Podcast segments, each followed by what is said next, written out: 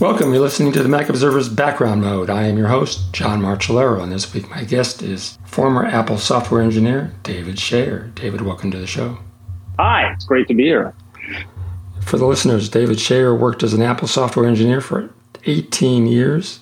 He worked on the Apple Watch, the iPod, and Radar, that's Apple's bug tracking system, amongst other projects. He was an independent software developer for a decade, and clients included Apple, Microsoft, Symantec, and the United States Navy. Very cool. I don't think I've ever had anybody on the show who worked for Apple for as long as you did. That's a remarkable achievement.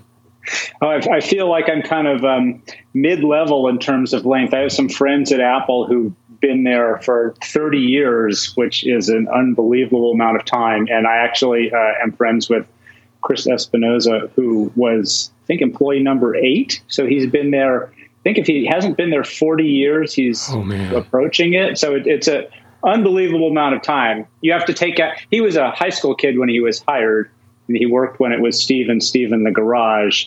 So, and you have to take out the time that he left to attend university. So 4 years missing. But there. Triple comes to mind too. He was been with Apple for a long time.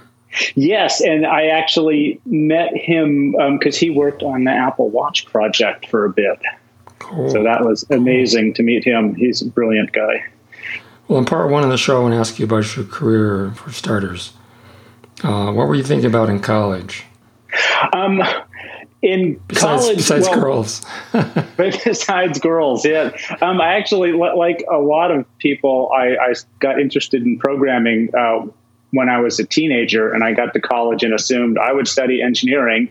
And then they make you take all kinds of general education classes. And I was like, oh, why do I have to take these other classes? Yeah. And I actually got interested in them. And, you know, I liked the classes on history and philosophy and music. And I ended up getting a philosophy degree with a minor in computer science. And I got interested in politics. And I worked at a local student-run business and got interested in all kinds of other things. What was your first programming language? The first programming language was BASIC, which I think is what a lot of people started with. Oh, was that on an Apple II, or was that on a big machine? It was on both. I learned BASIC on an Apple II, and also I got access to a PDP-8 timeshare mini computer. Oh, yes. That my dad would drive me to this place. That it was kind of funny. It was a local place run by a couple of hippies who thought they were teaching people how to resist the man. Remember, this was in the mid-1970s. And so they were going to teach the world how to program so that we could resist the coming automation. And so I loved it because, you know, I was like 14 years old and they were teaching me how to program. And they had an old PDP-8 mini computer that they dug up somewhere. They had no money.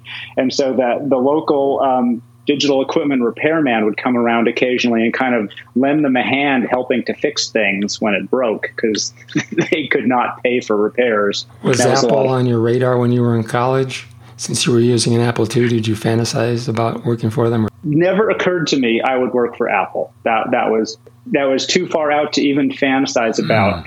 I did get a 128K Mac in college, and I bought a book on writing programs on the Mac, because unlike other computers that were command line based, you just, you know, wrote a program and, you know, typed stuff out, the Mac was all graphical and it was much, much harder to program. I was amazed at how hard it was to write a simple program on the Mac, but I went through the book and learned to do simple Mac programming. Was that with the Apple development system? Because that was probably the only way to do it except for that Pascal app. I had learned C in college, and so I wanted to do it in C, and there were several C compilers out, and so I bought one of the C compilers. Lightspeed? It was not. It was one you've never heard of. It was by two guys. No, it was called Desmet, which was the name of one of the guys. Wow, I never heard of that one. I bought it because it was super cheap. It was like $50. All the money I had because I was in college, right? And it was terrible. It had all kinds of bugs. And I remember I actually figured out at one point that their offices were close to where I lived. And I drove over and told them about some bugs I was having. And it was just two guys like on a card table with folding chairs. And they, that's the way it was in those days.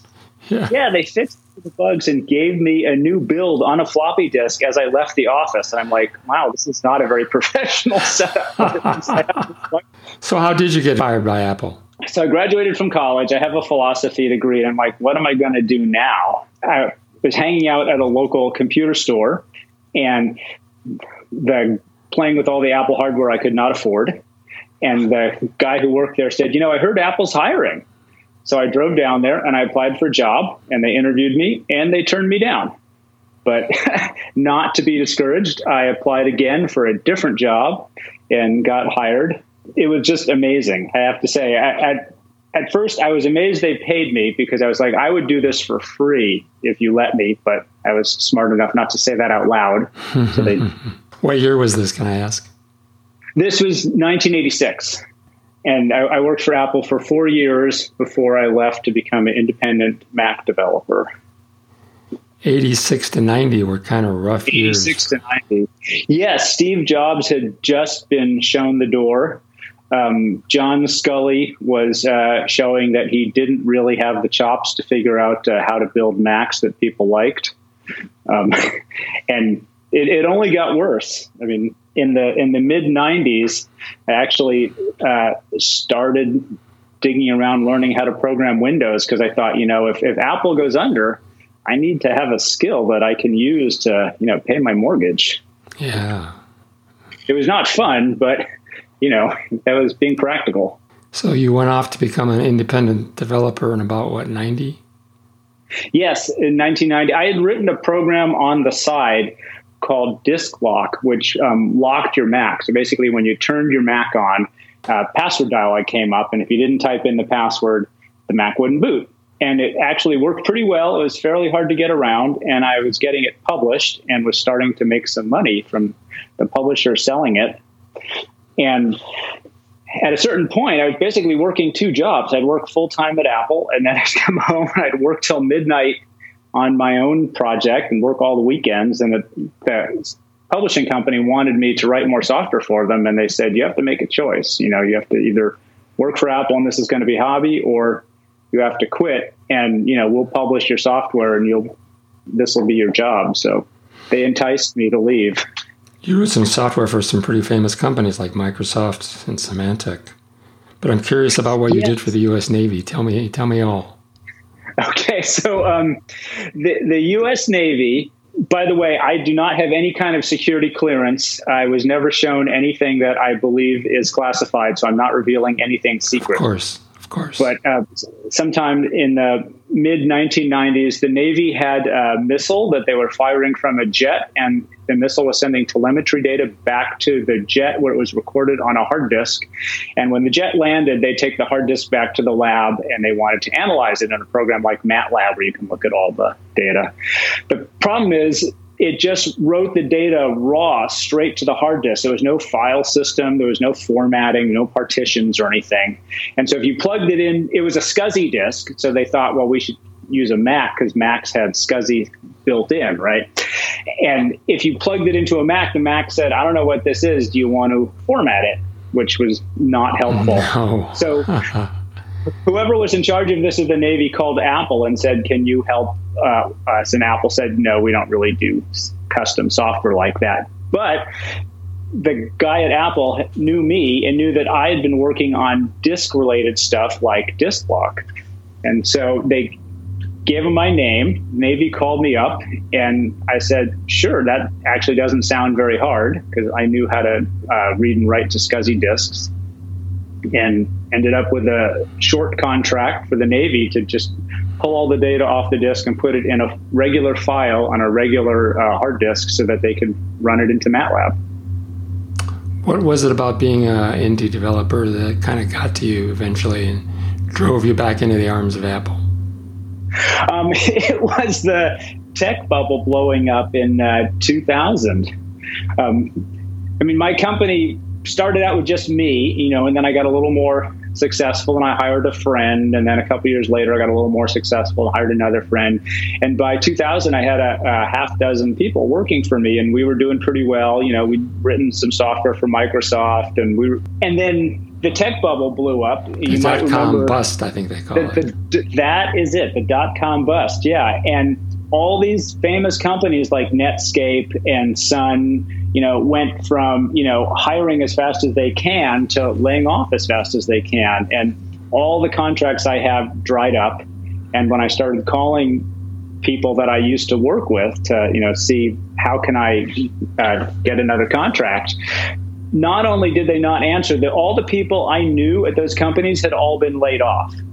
So it was desolate. We had no money coming in, and I basically told the guys, you know, this is it. We have no money. I can't pay you. You should see what you can find out there because we're dying. And at just that point, Apple decided to start the iPod. And I had actually been playing in a poker game at Apple for several years. This is a poker game run by some engineers at Apple. And I would go every week. I would lose about $20, and I would keep my ears open because they would talk about all kinds of smart stuff. You could smart and helpful. Oh, yes. It was very helpful because you could ask occasionally. You could ask a little technical question if you're having a problem. And some engineer would say, oh, yeah, that thing doesn't work like it actually says in the documentation. Do this thing first. And you'd be like, oh, man, you just saved me 3 days of work. And one of the guys who played in the poker game occasionally worked in the iTunes team. And so he knew that they were starting a new project to build a music player and that they needed someone who could write the file system for it. And I'd been working on Norton Utilities for Symantec, which used to be a huge product. And so he knew that I knew my way around file systems. And file systems are kind of a specialty, like rebuilding a transmission in a car, right? You wouldn't take it to Jiffy Lube to get your transmission fixed. You would find someone who knew transmissions. And file systems are kind of like that in computers. What kind of file system did the iPod have? Was it anything we know of or custom? No. It had standard file system. Initially, it had the Mac file system, which at that time was called HFS Plus. And then when they added support for Windows, it had the Windows FAT32 file system, both of those. So I called this guy that the iTunes friend told me to call, some guy named Tony Fadell, who I'd never heard of before. Jackpot. So I interviewed with Tony. At this point, Tony was just a first-level manager at Apple, right? He had a dozen guys working for him. He interviewed me, and he said, can you write a file system? I said, sure. And he said, you know a lot about file systems. And I said, yeah, I've been working on them for years. I know a lot. And at that point, I realized he didn't know anything else about file systems, and so he didn't know what else to ask me. Because he's an electrical engineer, and he actually was really good at what he did, but this was outside of his expertise. So he said, can you start on Monday? And I said, sure. Wow. And I said, what are we doing? And he said, you don't need to know what we're building. You just need to put a file system on it. Normally, these days, they kind of put you through a test, kind of make you do some work. Yeah. It was a very unusual interview.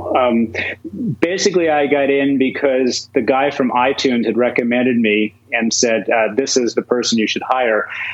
And because file system engineering is kind of a specialty, and it's not like you can just, you know, hire a lot of people who know it. And especially Apple's file system at that time. Remember, Apple was not doing well, so there weren't a lot of people that decided to specialize in Apple's file system. And the iPod was a total rush project. So, you know, a smart engineer could have figured it out, but they didn't have time for a smart engineer to figure it out. They needed someone who could just dive right in. So you joined the iPod team. What was the first thing that happened? Sort of lay that out for us. So I show up on Monday morning, and I'm given an office, and there's an HP Windows computer running Windows XP.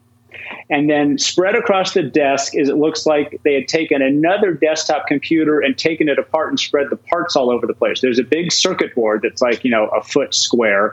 There's a big power supply next to it powering it. There's a big hard disk next to it because the tiny little hard disk that they ended up putting in from Toshiba, we didn't have any of those yet.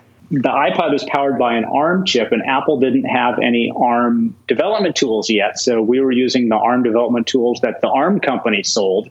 and they only ran on Windows or Linux.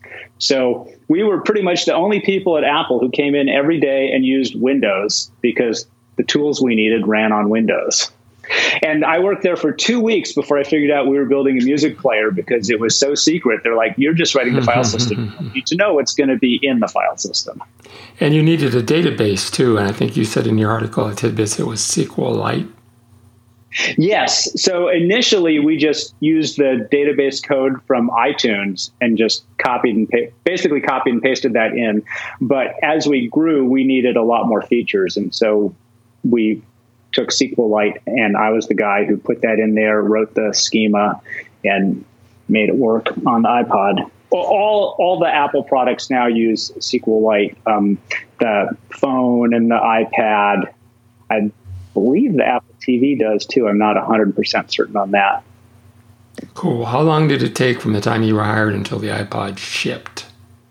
So that was the crazy part, is I was hired like right around the 4th of July, I remember, because I think the 4th of July holiday was like right. Yes, in 2001.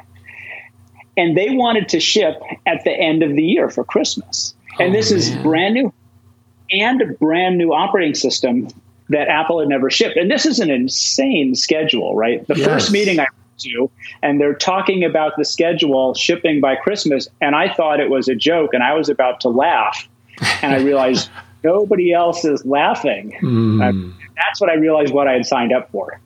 We worked like 90 hours a week for the first 6 months to get that thing out. You know, we were there nights and weekends. They brought in dinner. They brought in lunch every weekend. It was so secret, we were not allowed to go to the cafeteria together on weekdays for lunch because they didn't want other people at Apple seeing big groups of us eating together and figure out that, oh, there's another project happening with guys we haven't seen before. I wonder what it is. So they'd say, like, 2 or 3 of you can go to have lunch, but everyone can't walk as a group to get lunch. So did the iPod ship at Christmas? Because I remember I was in the town hall when Steve pulled it out of his pocket. And I thought that was early November of 2001. Yes. And early November is pretty late by Apple standards, right? Because Apple likes to announce things like a week after Labor Day, right? So that's pretty late.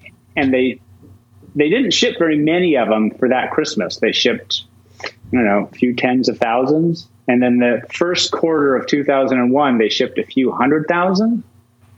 And so I was thinking, well, this project is cool, but it's not going anywhere. I better start finding a job that's going to last because I still need to earn some money, which shows how much I know about what's going to be successful. And this is why I don't work in marketing, right? Because I don't know what's going to be successful. Well, we've run out of time in the first half of the show. That's a great story about the iPod. I haven't heard that before. Thanks for sharing that with us. How about a break? Folks, I'm chatting with former software engineer David Shayer. We'll be back in 60 seconds. Stay with us.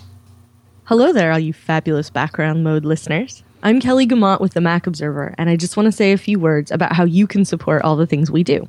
If you're thinking about buying something from Apple, Amazon, or Mac Mall, just go to the Mac Observer's homepage where we have a section called Support TMO, or you can just enter macobserver.com/Apple Store, all one word, and that will take you to our special page for Apple and our other affiliates.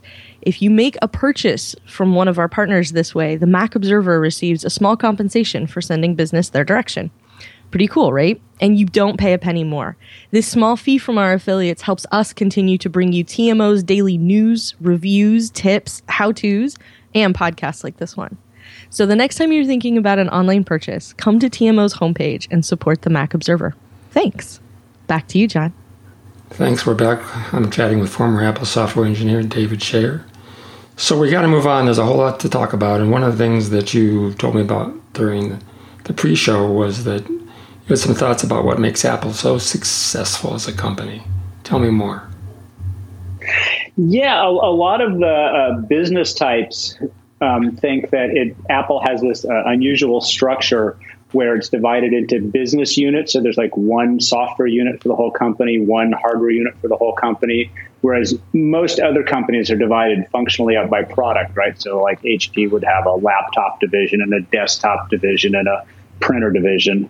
I think that's part of it, but I think the main thing that makes Apple successful is the way that it designs products. At most large companies, the management doesn't seem to know a whole lot about the products, right?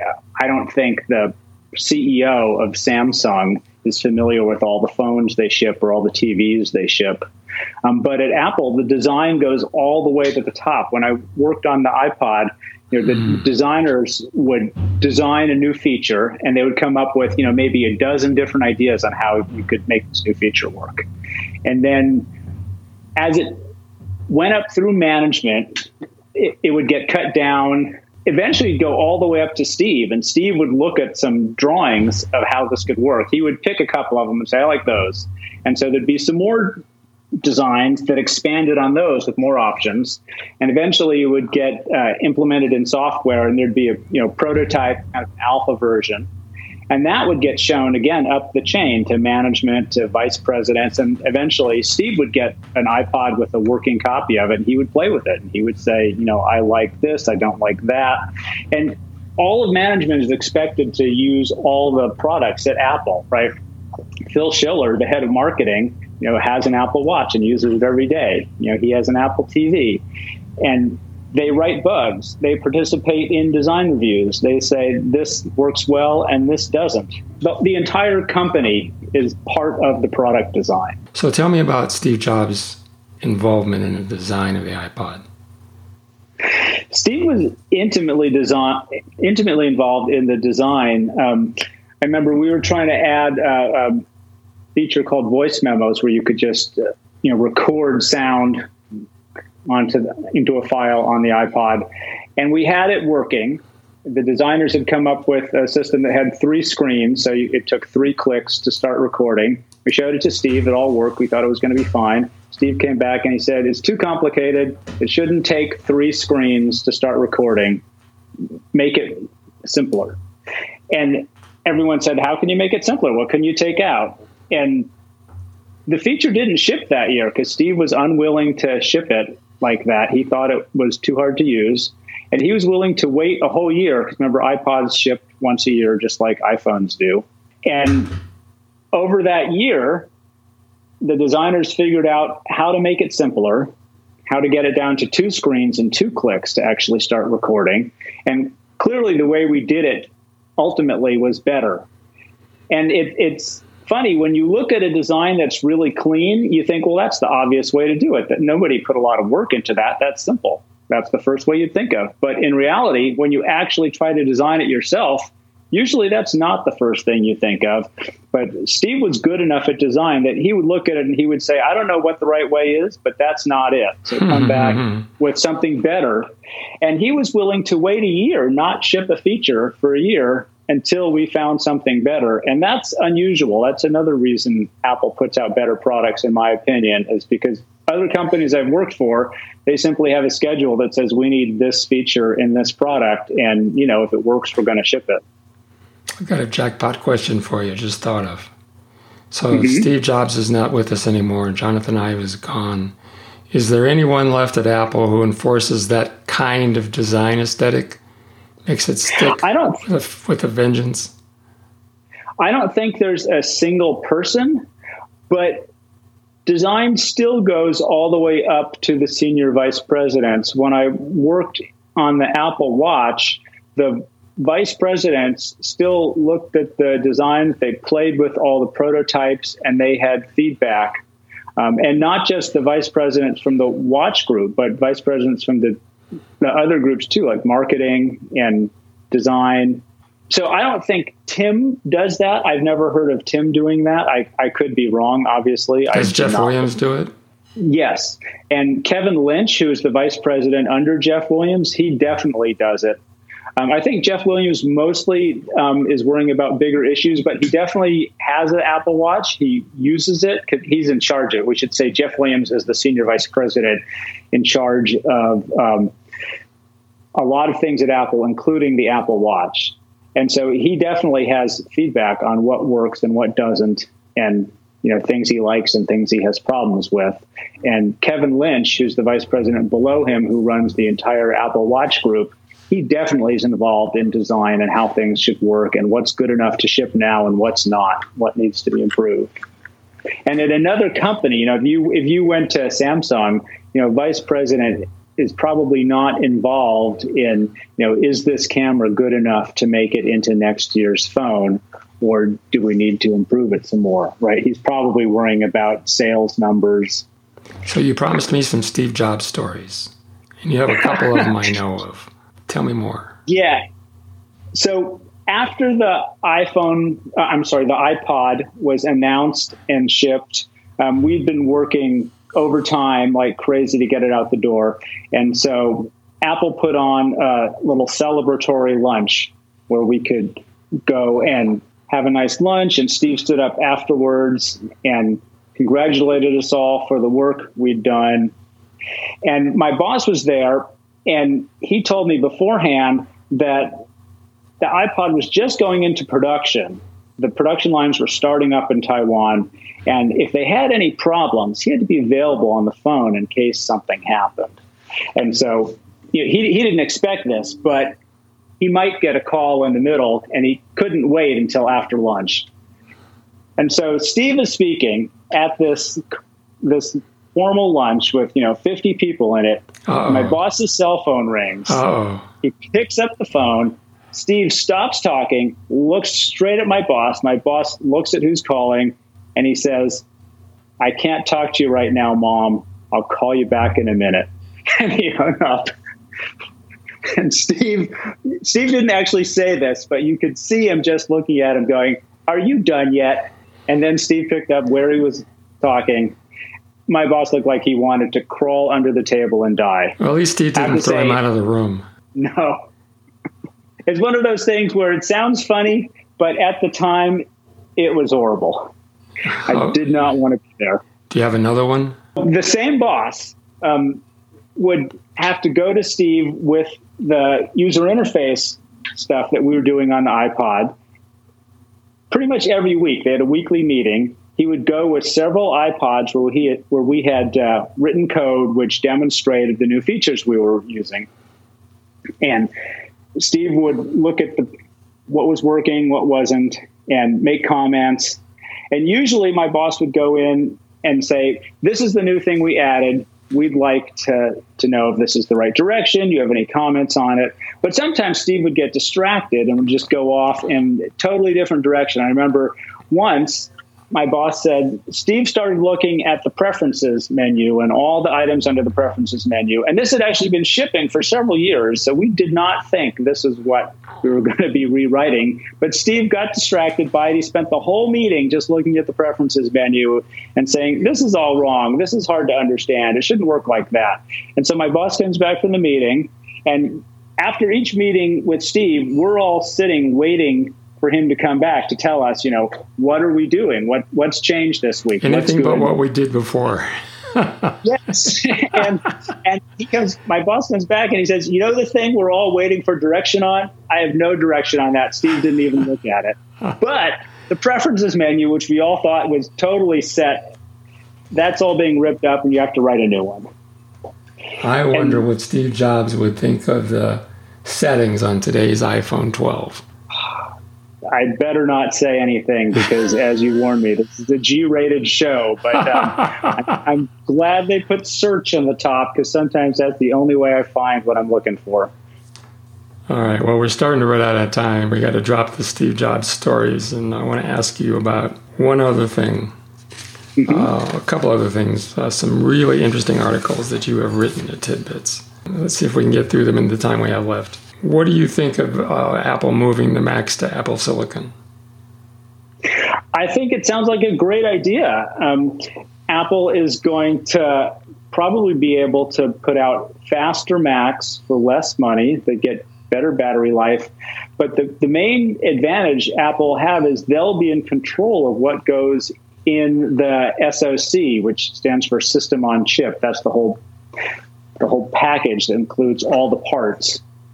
Right now, you know, when Apple puts out a laptop or a desktop with an Intel chip, it gets whatever Intel put in there, right? If Intel felt like putting in a certain kind of memory controller or a certain kind of I/O controller, that's what's in there. That determines whether we get Dolby Vision, whether we get Thunderbolt 4.